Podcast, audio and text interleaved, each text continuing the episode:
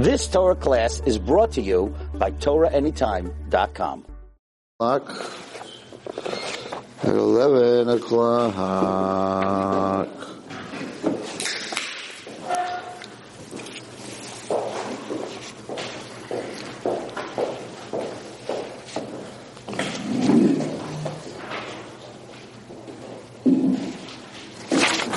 Okay.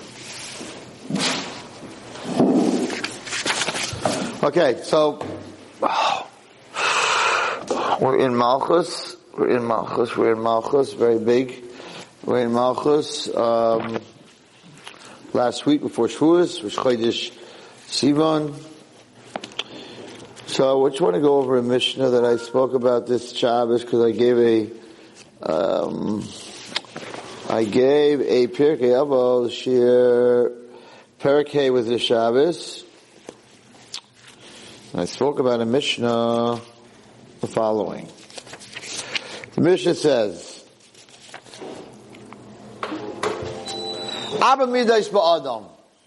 There are four characteristics of a human being. A person who says, Shali Shali, what is mine is mine. Shalcha Shalach, what's yours is yours. Doesn't sound like a bad guy, right? I leave your stuff alone. You leave my stuff alone. We're friends. Says the Mishnah, Zu Mida Bainanis. That is the Mida of an average person. Average person, mine is mine, yours is yours, and have a good day. But there are some rabbis that say, the reason I'm yelling is because I'm falling asleep, so I gotta keep myself up. V'yesh Aimrim, Zu Midas Sedoim. That's saying, mine is mine, and yours is yours, that's the midah of Sodom. What happened to Sodom, everybody?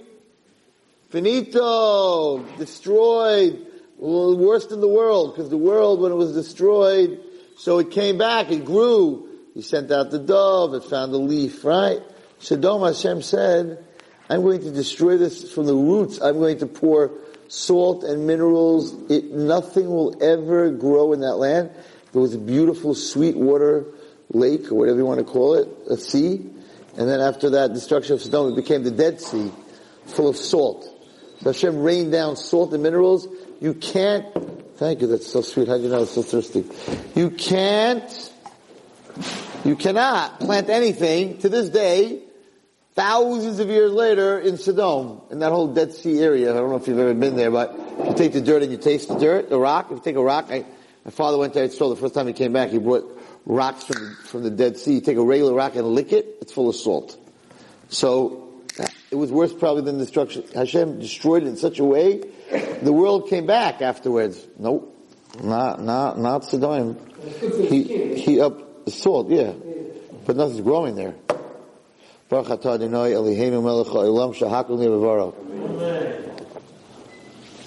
And that means everything is according to His word. Everything. You know what that means? Everything. Good, bad, in between.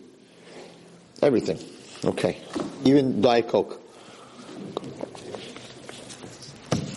Even though the human made Diet Coke, but who gave the human the brains to make Diet Coke? Okay. You hear Midas Saddam. Now, just because I said yours is yours and mine is mine, what's so bad about that? We'll get to that soon. Shali Shalach. What's mine is yours. V'shalcha shali, but what's yours is mine, is a fool. what is Mine is your, my coat, my coat is your coat, your coat is my coat, so why am I buying my coat, you're buying your coat. You buy me a coat, I'll buy you a coat, right? It doesn't make any sense. So this guy, I'm Aretz, he's a fool. Shali shalach, mine is yours, v'shalcha shalach, and yours is yours. Psh, that's a tzaddik. Everything I have, it's yours. Everything you have, don't give it to me, you can have it also. That's a big tzaddik. Shalchashali, what's yours, your car is my car. The shalishali, and my car is my car, rasha. That's a bad guy. Everything's his. So the kash is like this. A rasha, it says, Ein davar oimed lifnei hatshuva. A rasha can do tshuva and become a tzaddik. Why is the Russian next to the Chacham by the Seder? He should be the last guy. It should be Chacham, Tam, right? He's not such a bad guy. Shani, the guy who doesn't know how to ask. And the worst guy is the Russian. Why is the Russian next to the Chacham? So it says, since he showed up at the Seder, he's not such a big rasha. Because he came to the Seder. There's a row that said there's a fifth kid who doesn't show up at the Seder, Nebuch. We have that. But, what Rabbi said, last year's rasha is this year's Tzaddik. That's why they're next to each other. You do tshuva. So the rasha, if I say, your car's my car, your money's my, your wife's my wife, your, I, everything that's yours is mine, and everything that's mine is mine, I'm a Russia. Hashem's not destroying me. But if I say, mine is mine, and yours is yours, according to this Yesh Ayrim, that guy is worse than the rasha. How do you understand that? The rasha is saying everything is mine. The, the, the, the Midas Tadaim is saying, no, no, no, no, yours is not mine. Keep it, keep it, take care of it, you can have it. Mine is mine, yours is yours. How is that worse? Good kasha. Kasha is a bomb. Bomb kasha. The teretz is a good teretz. It's even a bigger bomb. The teretz is like this. If you look in the Chumash, when Abraham Avinu saved Melech Sodom, so the king of Sodom came to Abraham Avinu and said, you can have all the money, but give me all the people. And Abraham Avinu said, I don't want your money, I don't want your people, I don't want your money, I don't want you to say you may be rich, don't even give me a shoestring, Mitzvah Sitzes came from that, whatever it is.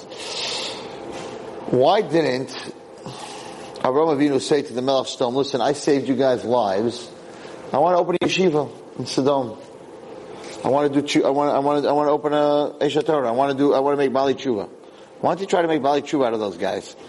Canaan, who were the low lives of all low lives, who served every Avodah in the world, Avraham Avinu had a big yeshiva and a Beis Yaakov, and everybody was doing tshuva. All right, Ha'nefesh Asher Asu B'Charon. Right, he made a lot of Bali tshuva, but but over here in Sodom, he didn't even try. Why didn't he try? Why did he tell him, "Listen, I saved all your people, so um, for the next year, let's learn." Not only that, when Hashem came to him, he knew they were big Rishab. He didn't want Lot to go to, to. So when Hashem came to him, he said, 50 people, 50 tzaddikim, 45, 40, 30, 20. What are you playing games? You knew, he knew there were no tzaddikim there.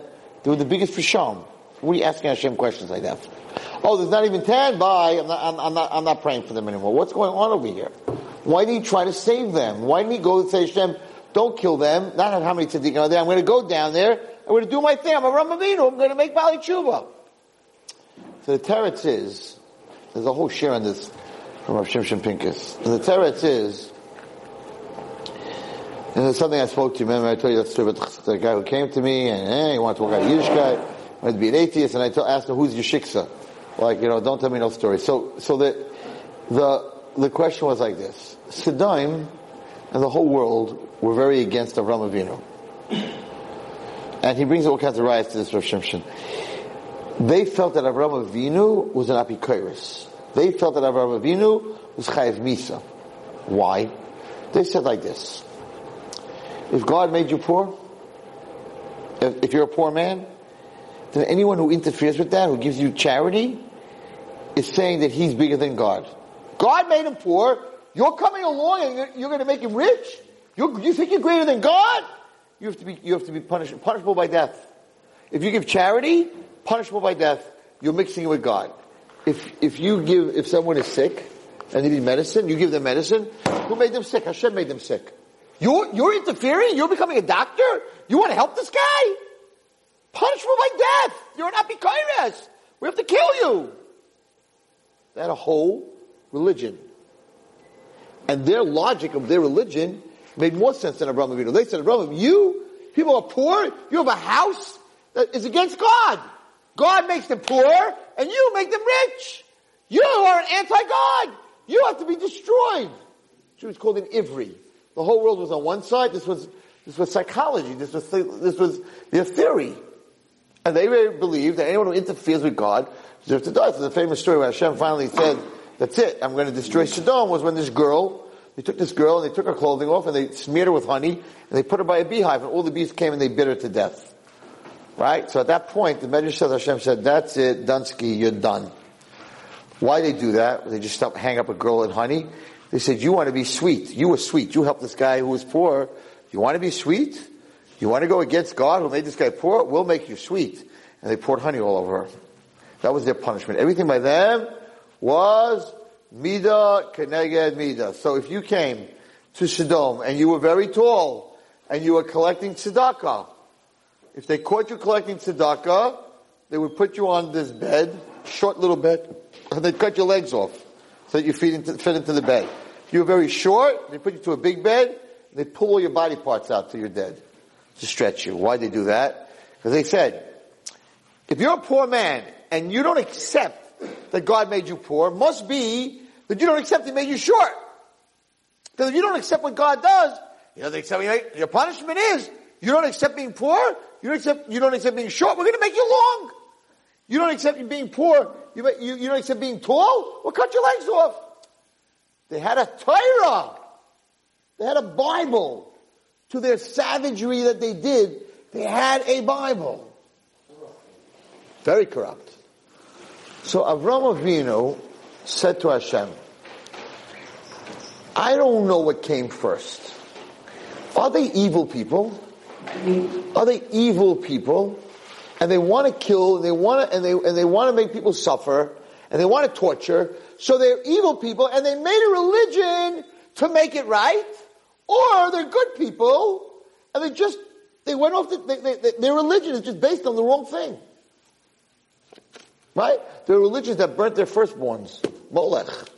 The Incas and the Aztecs. These big things. You go to Peru and these big uh, you know, big altars where they used to serve their kids. You think they were doing something wrong? So, Abraham Avinu had no way of knowing this religion that they have, ISIS, right? Is this real? Is, is ISIS a group of guys who are killers and rapists and now created a religion to make it right? Or do they really believe that, that, that, that they're doing the right thing? Avraham Avinu said to Hashem, I don't, I can't know that. Only you know that, the Machshava. Are there 50 people in Sodom that really believe they're doing the right thing, or they're just a bunch of murder rapists and torturers that found a way to make it right? Hashem said, there's not 50. They don't, they're, they're not, they're not, they're not doing this because of a religion. They're doing this because they're low lives and they, the religion came second. Are there 40? No. Are there 30? No. Are there 20? Nope. Are there 10? Nope. So said, then I have nothing to say. If there's not even ten of them, there's this whole religion, they're killing people and torturing them and maiming them, and there's not even ten people that are real there, then I realize if there's not even ten, then the whole thing is fake. They, they're murderers and killers, and they created a religion to make it right. What's the problem with that? The problem with that is that once you make it right, you're never going to do tshuva. Because you, don't, you don't have no guilty conscience. You don't feel bad. I once gave a share called rationalization. And, and that's the biggest power of the Satan. The Satan makes the craziest things right. I knew a woman, I met a woman who was committing adultery, actual adultery. She was married and she was committing adultery with another guy. And I met this woman to try to, whatever, talk to her. They asked me to talk to her. And her taina to me was that it's min shemayim that she's doing this. And she, uh, I, I'm serious. She's chayav karmisa, whatever. She's doing the biggest avera, one of the three cardinal sins, right? And she's telling me that she knows it's been Hashemayim, it's what Hashem wants. I said, how do you know it's what Hashem wants? She said, because he lives three houses from me. And if Hashem didn't want this to be, he would live in the five towns and I, or wherever, and I would live in Flatbush, and I would never met him. Don't you think Hashem wants this? And when I met him right away, I knew that he's my soulmate. So I said, so then why don't you get divorced? No, I can't get divorced. I have a bunch of kids. and I don't want to ruin it for them. So I knew I can't work with this lady. If she thinks that that is, she's doing a mitzvah because it's her soulmate, it's her zivug, and I shouldn't put her there. When, when, what, what, are you going to talk to someone? What, what, are you going to tell them? They're walking around, they're not saying, oh my gosh, I'm about taiva, and I'm lustful, and I'm wrong, and I, and, God's gonna, and, and, and, I'm so sorry. Okay, I can work with you, but if you're coming in, you're saying, no, I'm doing the right thing, so what is it to work with? So, so Avram Avinu knew what am I doing with these people? They, they think they're doing a mitzvah. They're saying, Hini doing a mitzvah, I'm chopping, this, I'm chopping his legs off. With people like that, you have to destroy them. Said Hashem. That immorality with, with that belief is so deep that if I destroy them, I have to destroy the whole land from the core. I have to burn it out. People who walk around and, and murder and rape and, and maim people and say they're doing it in the name of Hashem, that has to be ripped from the core. Therefore, in the Mishnah it says that the guy that says, mine is mine, mine is mine, yours is yours, I don't help you with anything. You got problem, that's your problem. You're sick, I'm not helping you get better. You're poor, I'm not helping you. You need a shidduch for your kid, I'm not helping you. Right? That person walks around with the, with the, with the thing in Sodom, why am I not helping you? Because that's what Hashem made you, I don't have to help you. Says that's Zemidas Daim, that's worse than the rasha. Because the rasha will do tshuva. He's saying, any guy that's walking around saying, mine is mine, and yours is mine, knows he's a low life. He's a ganav. I'm, I'm stealing your car, I'm stealing your money, I'm stealing your clothing, I'm stealing your wife, I'm stealing everything. So he's not walking around saying, I'm a good guy. He's like, I'm a bad guy. Everything is mine. Rasha. He'll do tshuva. Says the Mishnah, Yesh but there will be people who say yours is yours and mine is mine, and I don't want to get involved with you because they already have a shita. They have shitas. I find many times, how do you say shita in English? How do you say shita in English? What's a shita? An example? Hmm. An opinion. A very strong opinion. I find that money, money, when people get real rich, all of a sudden they get shitas. I feel, I think, I'm sure. Poor people don't have shitas. They're like, they're poor people, they don't have shitas. Guy gets rich, he's all of a sudden like, I go to people for charity, who don't know the first thing about education. They've never been in a class. They've never been a teacher. They've never been a therapist. They, never, they don't know the first thing. And I'm coming to them for money, for the girls, whatever it is. Instead of giving me money, they're giving me advice. Then I go to people for advice, they charge me money.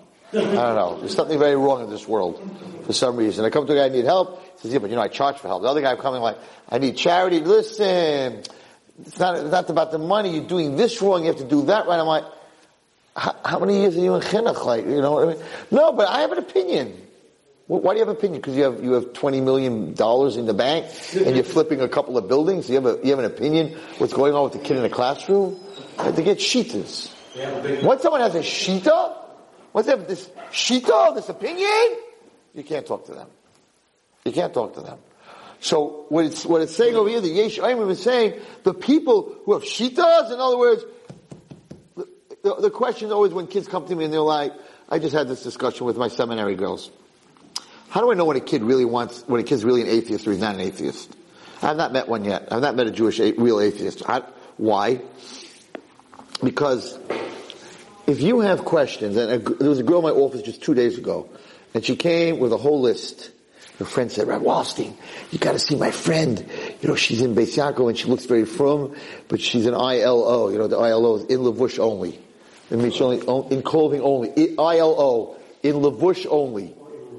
IL, in Lavush. No, you only look like you're religious, but inside you're not religious. She doesn't even believe in Hashem. She's in a real frum, frum, frum, frum school. Right? You have to meet with, you have to meet with her. I said, okay, okay, I'll meet with her. She comes to the office. The girl has a list, a paper. A paper with a list on it. Why doesn't create the world? All these, a whole list of ten things. I said to her, do you believe there's a God? No, I'm an atheist. Tenth grade girl, Bishak. Tenth grade girl, Bishak. I'm like, why? Well, you see all the questions I have? I'm like, did you look up any answers? Um, no, I came to you. I'm like, but how long do you have these questions? Well, since I'm in seventh grade. I'm like, well, you're now in tenth grade if you really had questions, you would have looked for answers. You see, Yeshar, just a million different places. Aish HaTorah, ask questions, go online. Ask, you didn't, you didn't ask anybody these questions till now? You're not an atheist. You just want to misbehave. Because I myself had a question as a little boy, and it was a simple little question in seventh grade. I told you this. I, I didn't understand why Hashem created butterflies and caterpillars. I didn't understand why caterpillars have to go through a metamorphosis to become a butterfly. There's no other insect or animal in the world that go through a metamorphosis. A cat doesn't become a lion, and a mosquito doesn't become a bird. So I was, you know, in yeshiva at the time. There were a lot of caterpillars. I, I, I asked them kapara they shouldn't come after me after 120. I used we used to sit there with our magnifying glass and burn them. Ants, caterpillars, anything that burnt, anything that burnt. Terrible, boys are terrible, whatever. So, uh, I asked them, Mechila, don't take revenge. Um, so, so we have caterpillars and butterflies and cocoons, actually. So I, I was like, I, I went to my Rebbe. It really bothered me. Why wouldn't, I, why wouldn't Hashem just create a caterpillar and a butterfly? Why does a caterpillar have to become a butterfly? Why did he do that? I ask questions, but I want, I, I don't ask questions because I want to walk out of Judaism. I ask questions because I want to understand. So I went to my Rebbe and I said, Rebbe, Seventh grade Rebbe, I said, why, why, why did Hashem do that? Did he, he didn't run out of time, right? He, he definitely had enough time. He created insects in one day, right? So, and he didn't run out of molds. He could have created a caterpillar, you know. Uh, snakes don't become giraffes. Like nothing else does that. So he said, you're not allowed to ask questions on Hashem. That's what he told me. Don't ask questions on Hashem. Why Hashem did it? I don't know. Don't ask questions. But it was my question, and I needed an answer. And I wasn't looking to step out of Yiddishkeit. So I went and I got an encyclopedia, and those days you didn't have Google. I got an Encyclopedia Britannica, which I didn't have, we didn't have in school. We just had the little encyclopedias. So I had to go to the library. And I got an encyclopedia, and I started to study. And then I went to the librarian and I said, give me all the books you have on butterflies and moths. And I read books after books after books and now I was a hockey player. It's not really normal for a boy to be studying butterflies. It's a little different. So I didn't really tell too many people that I was studying butterflies, but I actually brought home books on butterflies. my mother wasn't worried. But anyway, um, and I read about them. I know more about butterflies than unless unless you're you know it's your field than any layman. I know more about butterflies than any layman. I can name most of them. Um, so I began to study, and I learned about the whole metamorphosis and the chrysalis and the, and the, and the, the whole the whole story of the butterfly and how it works. And you can't open the you can't open the cocoon. If you do, the, the, you know the butterfly will fall out. It's not a butterfly at that point. It's just a larva and it'll just die and, and, and that it has to struggle through the cocoon. It takes about a day that the cocoon opens on the bottom and it pushes itself through because the juices the middle of the lava, gets pushed into the wingspan. And that's what gives it a wingspan. If, if you don't allow it to squeeze itself through that, it gets pushed from the middle into the wingspan, then you open it because you see something struggling, it'll plop down. No wingspan, it's dead. So sometimes you have to let things struggle for growth. Big stuff. Butterflies, big stuff. Big stuff. Big stuff. But I didn't stop reading about it. But I didn't have a reason why Hashem did it. I didn't have that reason. Then one day, I was discussing it with a big gadol in Eretz Yisrael. He said, we know the reason why Hashem did that. I'm like, he it's a Zohar. Zohar? On the parpa. Butterfly Hebrew is a parpa. Zohar on the butterfly? I gotta see it. He took it and he showed it to me. And what does it say? Haparpa raya l'tchias hamesim. What does that mean? The the the the, law, the the caterpillar when it goes into the cocoon, so it it sort of it sort of opens up, its belly opens up and like its guts come out, and then it dries and becomes a chrysalis, which is a powder. From that powder comes a new bria, because the butterfly is not in science considered. The butterfly is not in science considered a caterpillar with wings. It's a different species, godless. So it becomes something totally different. It's not like, oh, we got a caterpillar that grew wings. It's no more a caterpillar. It doesn't look like a caterpillar, doesn't have the legs of a caterpillar. It's a new bria. And the, the what's it called? So what happens when it becomes a chrysalis is that it dies and becomes a powder. There's no veins, there's, there's nothing. It's dead. No eyes, nothing. Powder.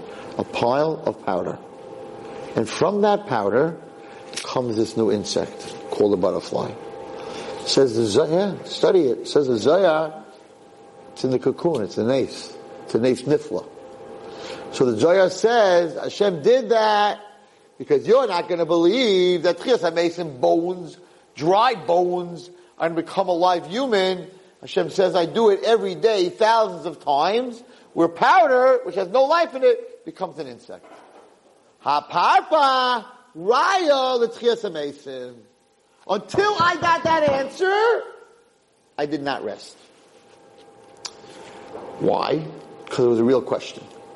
So when a girl tells me, I had these questions in seventh grade, but I didn't ask anybody, and now I'm in tenth grade, I'm like, no, you don't have real questions. Because if you were real questions, you would already come to me and say, well, I looked up the question and this rabbi said this, but I don't like that answer. But this rabbi said something else, and that rabbi said this, and Aish HaTorah said this, and this one said that, and Rabbi Miller said this, and I took Rabbi Miller's book, and I, and, and I learned Mesilas Yesharim, and I learned Orchos Tzaddikim, and I learned Chovos Halevavos, and I see these different answers, and I learned Mishlei. Ah, you're gonna come to the table like that to me, like, I looked at all these things, and none of them make sense, and I disprove this, and I disprove that. We got an atheist. He studied all the proofs, and he's proving them wrong we got someone we got to deal with. Never, never met one yet. They're all coming in. They're like, "Who was here before Hashem?"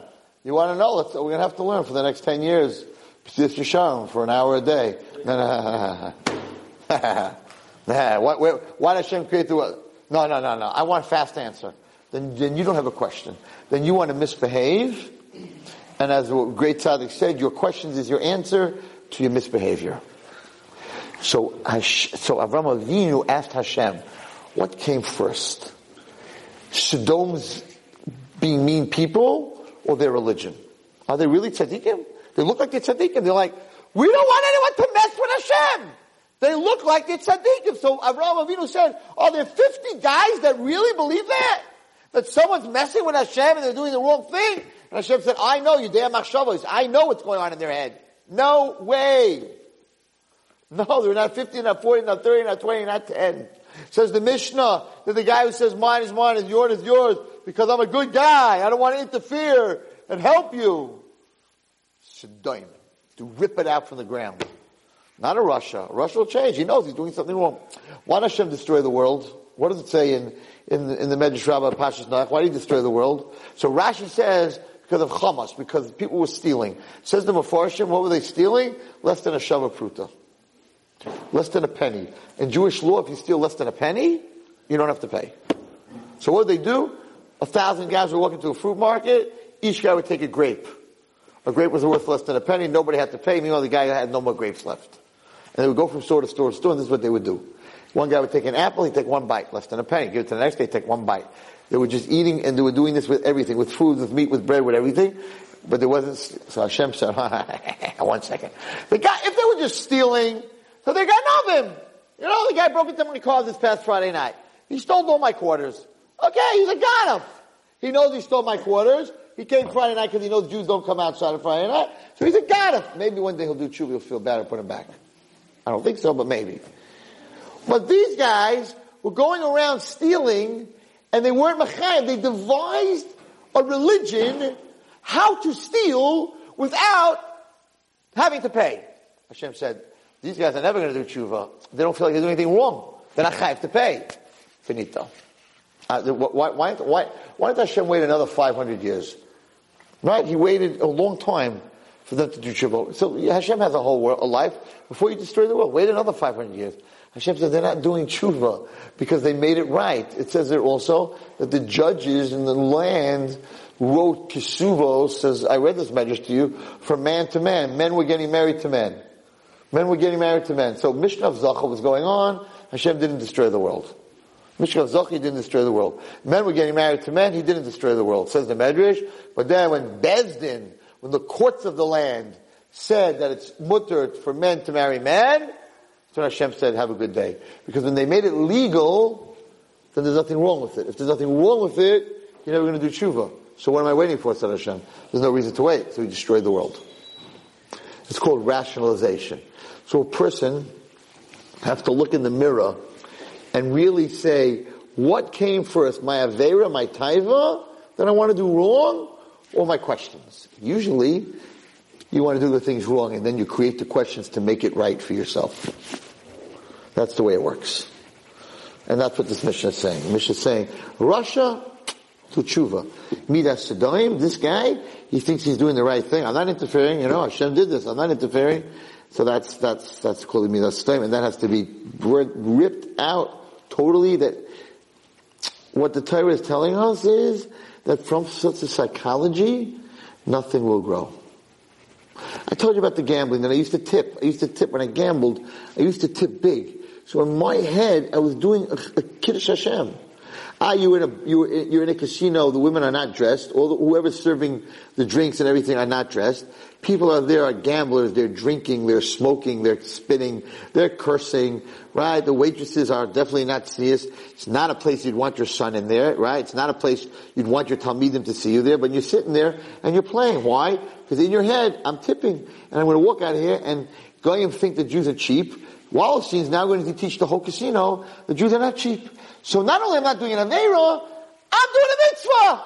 And if you go to Atlantic City and you go to Congregation Rodef Shalom, which is a shul there, you will see that in the shul there's a Shas and a Shisha Sidrei Mishnah and Mishnah Brura and Sidurim that I donated. I donated. My name's in there because I'm a tzaddik. I'm going to Atlantic City to bring Svarim and to make, make a Kiddush Hashem. So as long as I thought that, I didn't stop. And my friend said, hey, come on. You're crazy. You're gambling too crazy over here, right? I didn't stop. And some people said, but you're a Rebbe. I was a Rebbe at the time. I'm like, what's one thing to do with the other? I don't curse and I don't drink and I don't look at girls. I play cards. Now, after I learned that Kav HaYashar, and the Kav HaYashar said, no, no, no, no, no, no, no, no, no. You're doing a very bad thing. You're a partner with the devil. You're a partner with the Satan. The money belongs to the Satan. Your neshama belongs to the Satan. I was like, uh-oh. This is not a Kiddush Hashem what I'm doing. Now that I stepped out, I'm like, well, who you, who you fooling? Who are you fooling? You wanted to play cards. You liked the game. You liked to gamble. So you, that came first. Second, to make it right, you tipped. You brought Svarim, you gave Svarim. Surprised they didn't give a Sefer Torah to the shul, right? You gave Svarim and you brought, eh, right? So you made it right after you did something wrong. I myself was guilty of it. But I only realized that when I stepped away, I said, no, no, no, Wallerstein, the tipping part came after the, you wanted to gamble, so you had to make what you were doing correctly.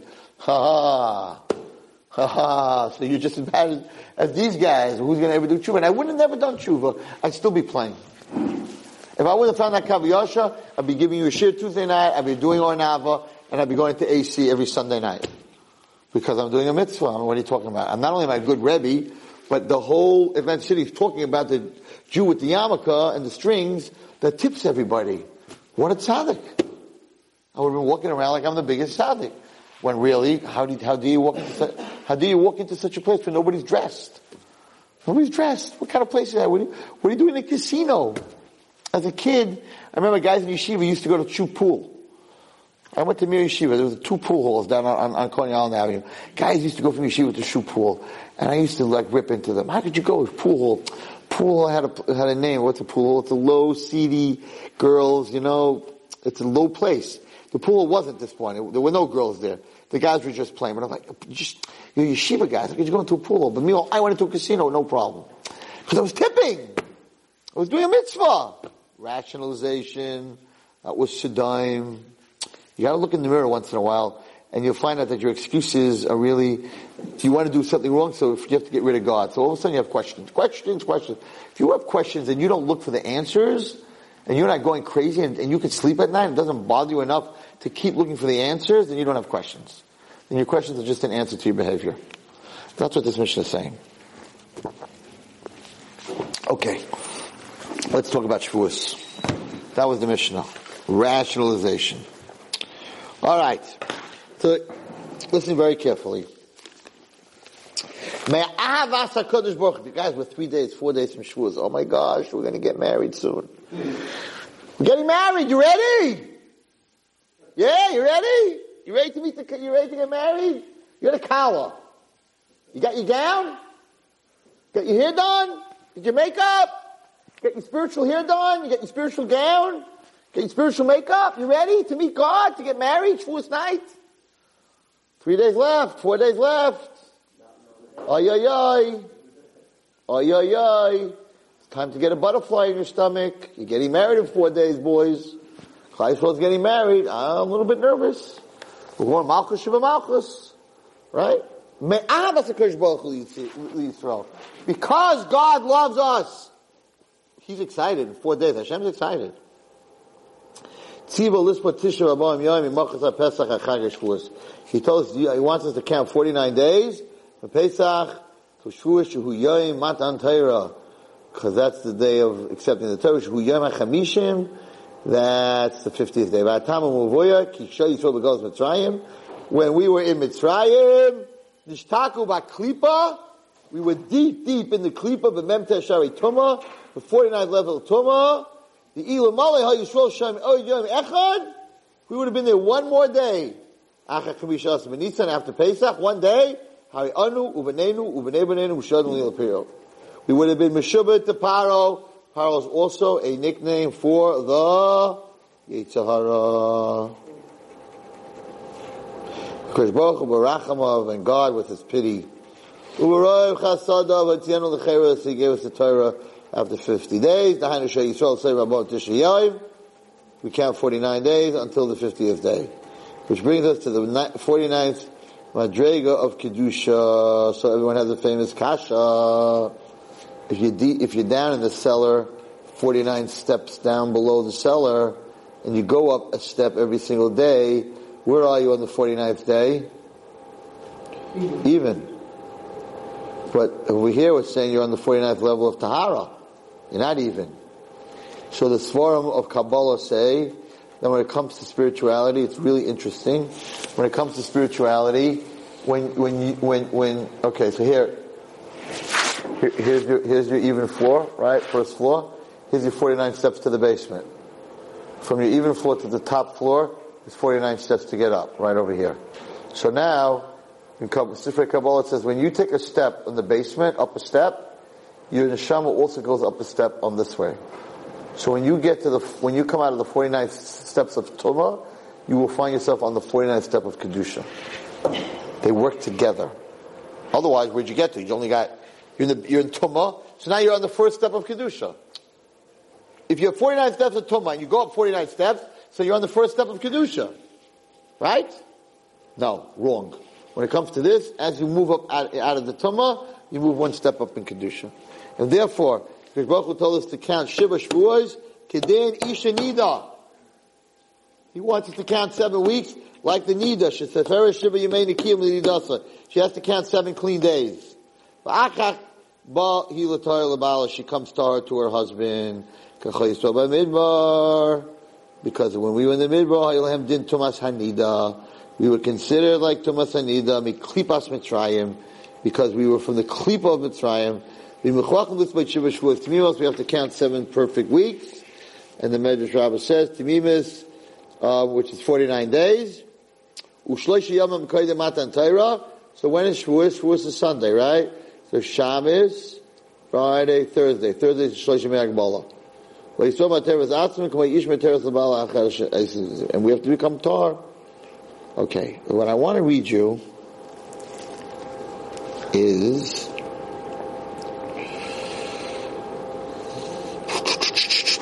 what we should do. Okay, here it is. Very important, guys. Listen carefully. Whoever's listening to the share, this is extremely, extremely important. It says that on Rosh Hashanah you're judged for your physical life for the year, and on Shavuos you judge on how much Torah you'll understand this year. So just like there's a Rosh Hashanah for the physical body, there's a Rosh Hashanah for the spiritual body. Rosh Hashanah for the spiritual body is Chag Shavuos. Ulechein. Chag Shavuos Echad. Chag is one day in Israel, right?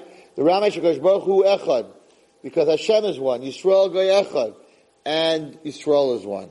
And we become one on Shavuos together, us and Hashem. Should I read you the Zohar?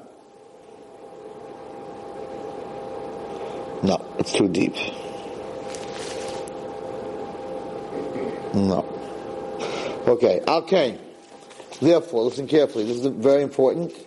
And it's correct for every man who fears God. That's Shavuos night. First and second night. First and second night. You should learn all night. Sunday, Motzei Shabbos and Sunday. And there's no excuse this year because you can sleep on Shabbos. Usually the Satan comes, there's Shavuos, and you make sure you get busy. You don't sleep, so your eyes are like, mm, give me some more Diet Coke, I need some watermelon, I have to go for a walk every 10 minutes, you can't keep your eyes open. But this year, it's Motzei Shabbos, you get five, six hours of sleep on Shabbos. Okay, so.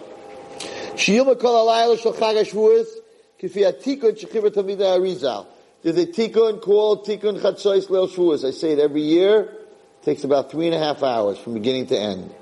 Chumash, Mishnah, Gemara, Nevi'im, Ksuvim, Zohar, 613 mitzvos, everything. V'yasku b'toyro u'nevi'im u'ksuvim mishnayis. And the, the, you should learn the, you should learn the, it's very important, you should say the whole Tikkun Leil Shavuos, which is Torah Nevi'im Uksuvim U'Mishnayis. Uksas Memori Zohar, and at the end it talks a little bit from the Zayar. V'yesh noegim, lashes hatikum v'shnei leilo Shavuos. It's a minute to do it both nights. Nobody knows that. Everyone's like, the second night everyone's snoring. Okay? The Ashreya Ish, and blessed is the man, Asher Yasik is those who will do that. Uvis Arusa de Lisato, by staying up a whole night and learning, who Ma'oira, Kedushas Elyon, he wakes up the holiness in the next world, this Chabara Yichud Elyon, to bring the Shechina together. Ma'oiros with, with light, uvis Shefa Gadol, a lot of Shefa. Uvis Chuzeh, and that's chus of staying up both nights. Yashbiya Kodesh Baruch Hu Gam Ken Aleinu or Chodosh. Hashem will give us a new light for the next year. V'nisker Kolonu Aril Amen, and we'll all be zeicha for that light. Now listen to what he says. It's very important. Va'alda Chasidei, this is from the Zohar. Va'alda Chasidei Kamoi, in the old times, the tzaddikim, they have a naima b'haylayla. They did not sleep at all the night of Shavuos. V'havai la'ovim ba'araisa, and they learned Torah. Uzoyar, Daf Test, it says, Kol, listen carefully everyone, you can't buy this in a store, in a health store. You can't get this from a bracha from a rabbi. Nobody could say this. Nobody in the world. This is a very unbelievable present. Ubezoya daf tes. Kol man dashtate b'hai b'layla d'shvuas. Any man who stays up a whole night and learns shvuas, yehi shasa, shasa. He is guaranteed, uh, I'll, I'll read to you the Hebrew translation. Kol mi shemishtate. Anyone who joins with the Shechina. Okay? On the night of b'kishutin, to dress the Shechina with jewelry. Ayidei halimud, through learning, shalom de malayla that they learned that night. Yenishma lemayla ulamata, he will be watched in Shemayim and on earth. V'yotzi hashana b'shalom. He will live through the year in peace. V'chein, hu b'Sha'ar HaKavanos. Shetzarech is brought down in Sha'ar HaKavanos. Shetzarech adam shleilisha malayla hazois klal. You're not allowed to sleep the night of Shavuos at all. Uliyos kol halayla urim, you have to stay up a whole night. But V'oiskim b'toira. And learning Torah. Not talking to your friend and walking out, having a coffee, learning. Or saying tikkun leil Shavuos. He said, then you should know. He called me klal. A person who doesn't close his eyes for one second that night. Doesn't sleep afilu rega echad, even one minute. Be You oisik with Torah and he learns the whole night. Muftach says the Zohar. I guarantee him, she yashlim shnasai, he will live out his year, and no one can cause him any damage that year. And I know someone that I was very close to that died, that I knew that he was up every Shavuot because I knew him very well. And I asked his children, was your father up this past Shavuot? He died about six months after Shavuot. I said, wasn't, was, wasn't your father up a whole night Shavuot? And they said, no, this past Shavuot he was sick. And he, and he had high fever and Shavuot night he went to sleep. He did not stay up a whole night. He's telling you. Now you have to daven to Hashem that you don't get sick that night and you don't fall asleep on the Gemara. It means that you can't close your eyes from, from when you daven Ma'ariv until you, you finish davening Shachris. Until, uh, until Vasikim. Okay? Again, I'm going to read it again. V'dak, you call me shalayoshim alayla azois, that someone who does not sleep that whole night, afilu rega echad, not even one second, while you're oishik b'torah kol alayla, and he learned Torah whole night, muftachloi, I guarantee him, shiyashim shmalasai, not only you'll live the whole year, no one can hurt you that year. He says not only that. The way the man's going to live that year is talui and how he spends his Shavuos night. Wow. He im lo yoshen klal. Because if he does not sleep at all, vadai. Shelo yomas shanahi. He's guaranteed he will not die that year. Ulechem pshat aminig lo yitzim b'ter kol That's why you're supposed to learn a whole night. A chaviv l'fnei HaKadosh Baruch Hu, levilti nadam rega achas. How precious it is to God that you don't even dremel, you don't even doze for one second. But the vekas ha from learning Torah, v'zayis halayla that night, Make sure that night you don't talk any politics or anything that you, know, not not not yantiv dik uh, things. Rakakol, She said some people held that you weren't allowed to talk that night, only Hebrew. Okay, famous story where we had where the Beis Yosef had um, Kodesh. So now listen to what he says here. And therefore, you should not learn anything that night, uh, uh, do that holy night, First finish Tikkun Leil Shavuos, then learn. You should not learn anything before you finish Leil Tikkun.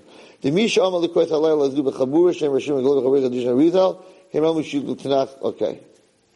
Now, he says the following about the second night. He says the second night, Gam Bir Sheni Shal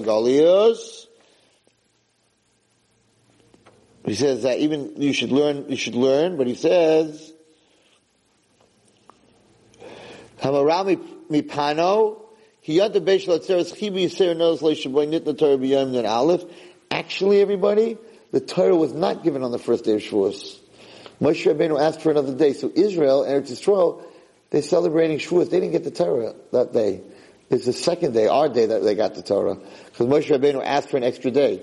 So then how come Eretz Yisrael celebrating the wrong day. The day that they're celebrating, they didn't get the Torah. And the Torah says because Hashem said that on that day we're supposed to get the Torah, so the, the, the holiness of that day was set aside by Hashem to get the Torah, so that day is very holy. But we didn't get the Torah on that day. We got the Torah on our second day. He said, Chibi said another Shabbat Nitna Torah b'yom nun aleph acha pei shechol b'shav. L'choli ama Nitna Torah v'skima das elin l'choli b'chol b'chol b'chol b'chol b'chol b'chol Moshe Medatek is Rabbi Yosef. Moshe asked for a um, oh, what's it called? Yichud at the first of. That if you say the if you say the what's it called the the Tikkun Shalidei Halimud. You learn the 24 day uh, Sifrei Tanakh. Anu Kishutim. We are we are we are dressing up the Shechina with. Um, with with holy, holy, holy, holy, um, holy, holy, holy jewelry. Unbelievable. It's an unbelievable night. So he holds that the second night, it's an inyan to stay up a whole night also. Most people don't do that, but at least the first night, I'll read it again. It says, Shalom, ki im le'eshin klal, a person doesn't sleep at all, vadai, shalom yumoy shana, he will not die that year.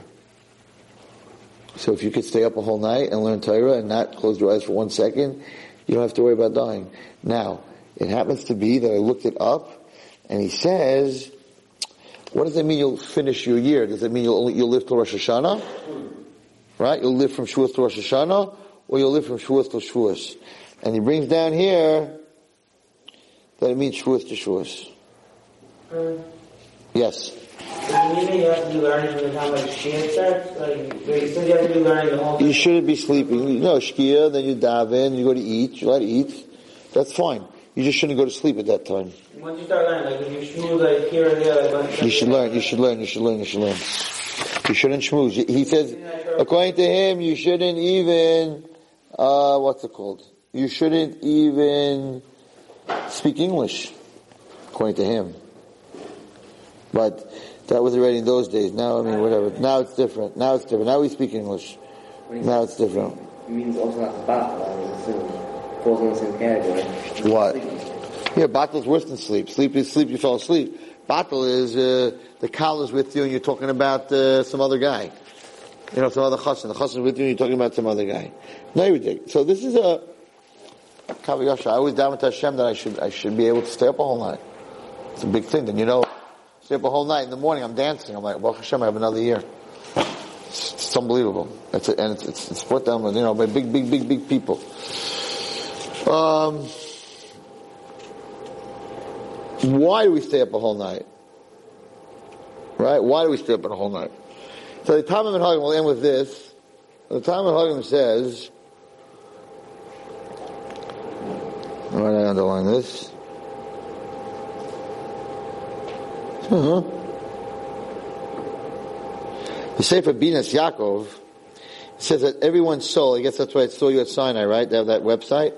Everyone's soul was in Har Sinai. Shmatimi P, the Botzina Kadisha, Mirupshis, said in the name of Harav Tzadik, Noam Elimelech, that he said, Loi b'vachani zeichem Sinai. Not only do I remember standing by Sinai, el shani zeichem mi v'mi om I know who was standing next to me.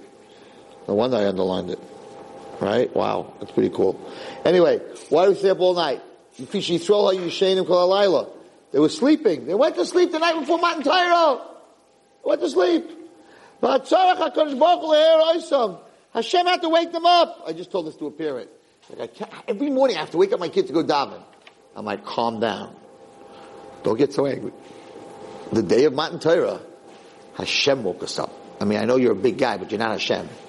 Hashem woke us up that morning. We we overslept, so it's, it's in our genes, right? Because we have to fix that. We overslept, so we don't sleep at all. That's one of the reasons. Okay? Then he talks about eating milchiks. Why do you eat milchiks? Why do you eat chalav? You know that Har Sinai, where we got the Torah, was called Har Gavnunim. Comes from the word Vina. Comes from the word Vina. Okay. Okay, the famous answer is also that um, that we milk these inflations, we didn't have our pots yet. Okay. So I want to end. It's interesting. He, you know, I talked about Rus a lot. Um, and he says that the reason we read Rus, and I didn't know this answer, the Megillah Rus was written by Shmuel Hanavi. And the reason that Shmuel Hanavi wrote Megillah Rus is to tell us where David HaMelech comes from. Wow, that's very nice. And it's also, we know that David HaMelech was born on Shavuos and died on Shavuos. And David HaMelech stands for the Amelech stands for a person who went through a very hard time, but instead of making excuses, instead of making excuses, what did he do? He wrote Tehillim from his pain. It's something that we talk about all the time. Someone just called me this week, and he said, Ray Wallerstein, you have to talk to people about how to get out of their pain, how to get out of their pain. And, and, and how do you get out of your pain? Because everyone's struggling, everyone's going through stuff. The way you get out of your pain is by realizing that you can use your pain to help others. David Melech was in a lot of pain. He wrote Tehillim. Moshe Rabbeinu was in a lot of pain. Yosef Atzadik, all of them were in a lot of pain. And, and, and Torah is Niknabi Yisurim. Eretz Yisrael and Torah. Well, a person has to know that sometimes, my, my, Rabbi Gamliel used to always say that if it hurts, it means you're alive. When you have no more pain, he says, if it doesn't hurt, then you don't know that you're alive. You stick a, needle into your skin and you don't feel it, that means that your body, it's not, you don't have any feelings. So he says, pain makes you feel alive. But I said to him, but also being happy makes you feel that you're alive. So if you have to feel you're alive, why go through the pain, you know?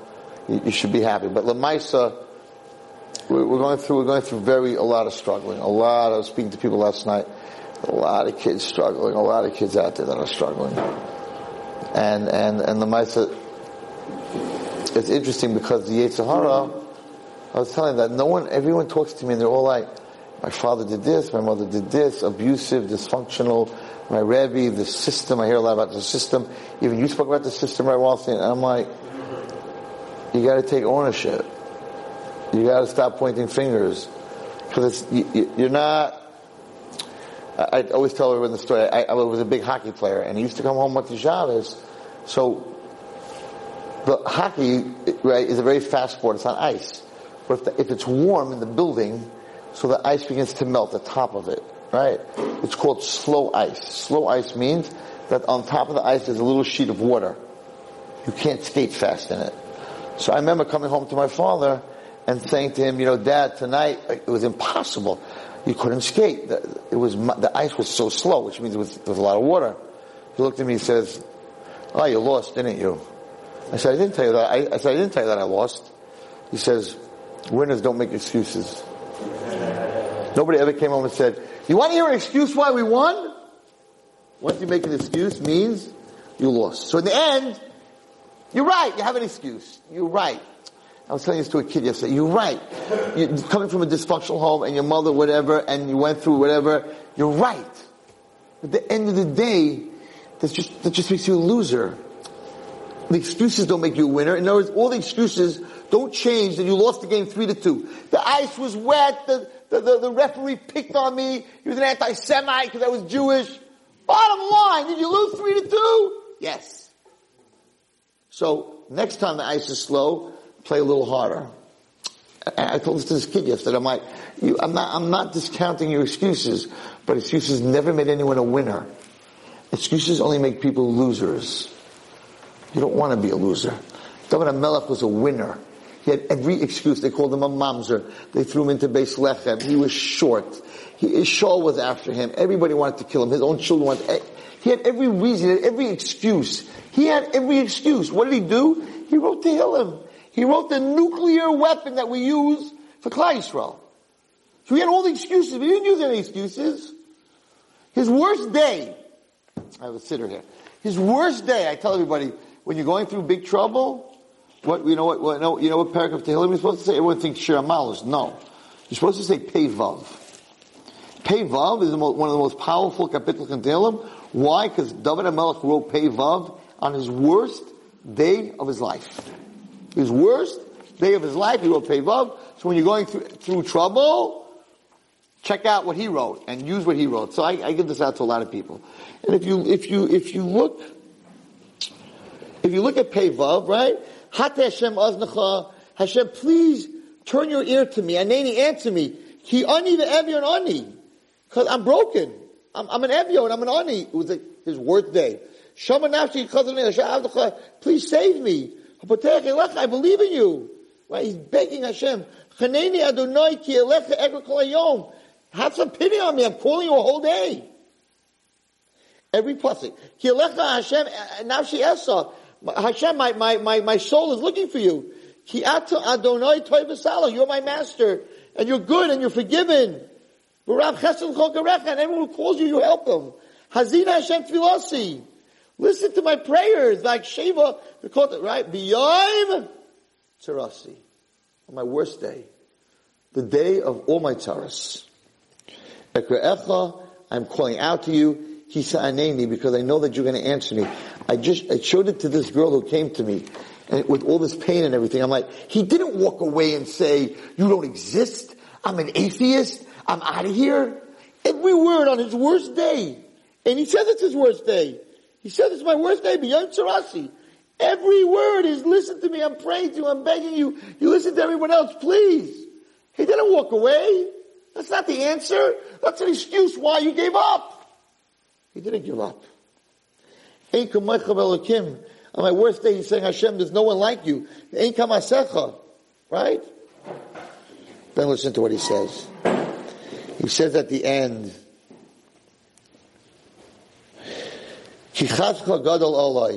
Your kindness is great. Hitzalta nafshi, save my soul, mishol tachtia. From hell. From the lowest hell, shoals to hell. Save my soul. Elokim, which is, which is din. Zaydim kamo alai. My enemies are attacking me. But adas aritzim bikshu nafshi. They're trying to get my soul. I don't have a chance. I don't have a chance against them. But Hashem. Pnei Eli, please turn to me. He felt Hashem turned away. But he didn't walk away. He said, Hashem, turn to me. Have some pity on me. To know uskal give me strength. V'shil ben amosecha, save the son of your, of your, of your maidservant. This is very big. So he turns to Hashem and he says, just show me a sign. Even if you don't save me, just show me that you're there. Asay imi ois l'taiva. Show me a sign, a good sign. Let my enemies see that you love, that you're showing me a sign. Because in the end, you're, you're the God that's going to save me, and, and that's going to console me.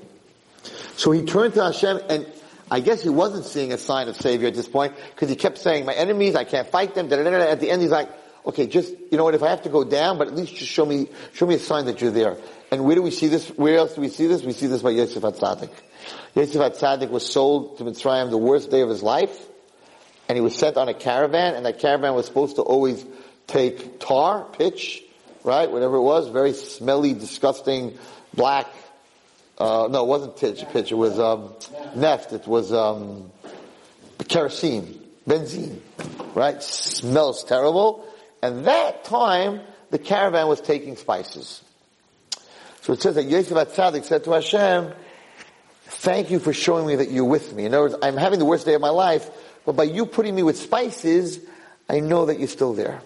And that's what David HaMelech said. Just show me a sign. Not, and what I told this girl, and I told her to say Pevav. Not that I'm running away from you and I don't believe in you and you don't exist and I can't believe what you did. Just the opposite. Because Baruch I believe in you and I'm going through, I'm going through hell. I don't see you. Throw me a sign. They're selling me, but show me that there's some spices in it. Show me just a sign that you're there. That's Pevav. So our prayer to HaKadosh Baruch Hu, we're going into Shavuos, going to Malchus, HaKadosh Baruch Hu, we're the Kala. Show us a sign that we're the Kala. Show Klai in the next four days, before we get to Shavuos, show us a sign that we are, that we, that, that we're the bride. Show us something. Even though we're suffering, we're going through all these hard times, show us a sign, HaKadosh Baruch Hu. Save us and comfort us. Bezrat Hashem, this year, Taka Matan Torah, Shavuos is the time that we get married, and Akash Baruch should take his kala to the new house, the new house that he's going to build for us, the Beis HaMikdash, Hashlishi, it's going to be made out of Aish. What's the Aish? Anyone know what the Aish is? He says he's going to build out of Aish. Everybody asks, I'm a Kohen, how am I going to go into a Beis HaMikdash made out of Aish? I'm going to burn up. We're not going to become angels, Mashiach comes. I'm a, I'm a Kohen. Hashem should give me the zchus to go to the Beis HaMikdash. I can't walk into a Beis HaMikdash made out of Aish made out of fire. How am I going to walk in? How are we all going to walk in? I'm, I'm, I'm not, I'm not, you're not going to be made out of fire when Mashiach comes. So it says that the Aish is the fire, the love that we have for, for HaKadosh Baruch Hu. It's not a physical Aish. The Beit HaMikdash is going to be made from a spiritual Aish. That you can walk into. It's going to be the Aish and the love of all the struggling that we've gone through from day one till now, and all the love, and every time you go to daven, every time you make a bracha, every time you show HaKadosh Baruch Hu love, Every single time you do that, you're building, you're building another brick of fire.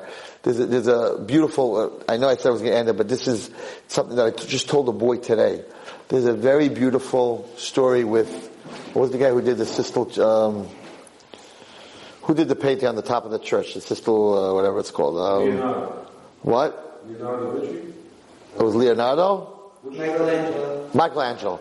So Michelangelo, he did a, um, uh, a sculpture of an elephant, very famous sculpture he did of an elephant, that it looked so much like an elephant that people used to go by and, and, and wonder why this person has an elephant living in the backyard.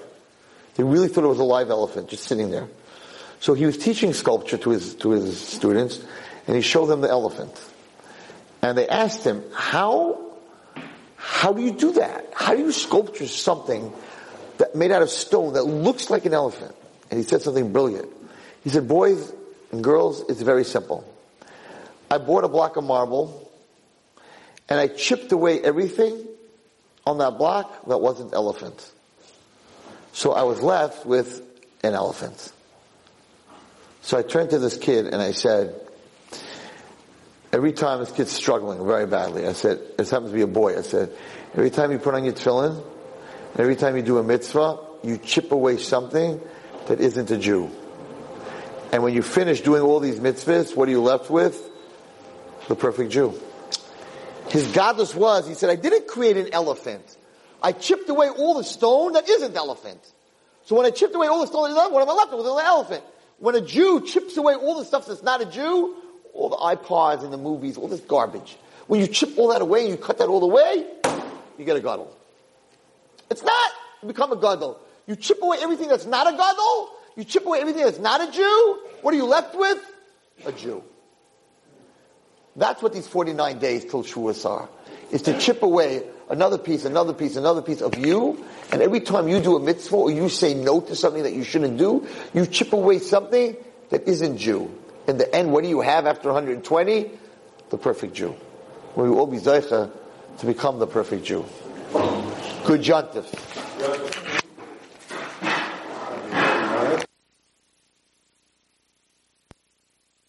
You've just experienced another Torah class brought to you by TorahAnytime.com.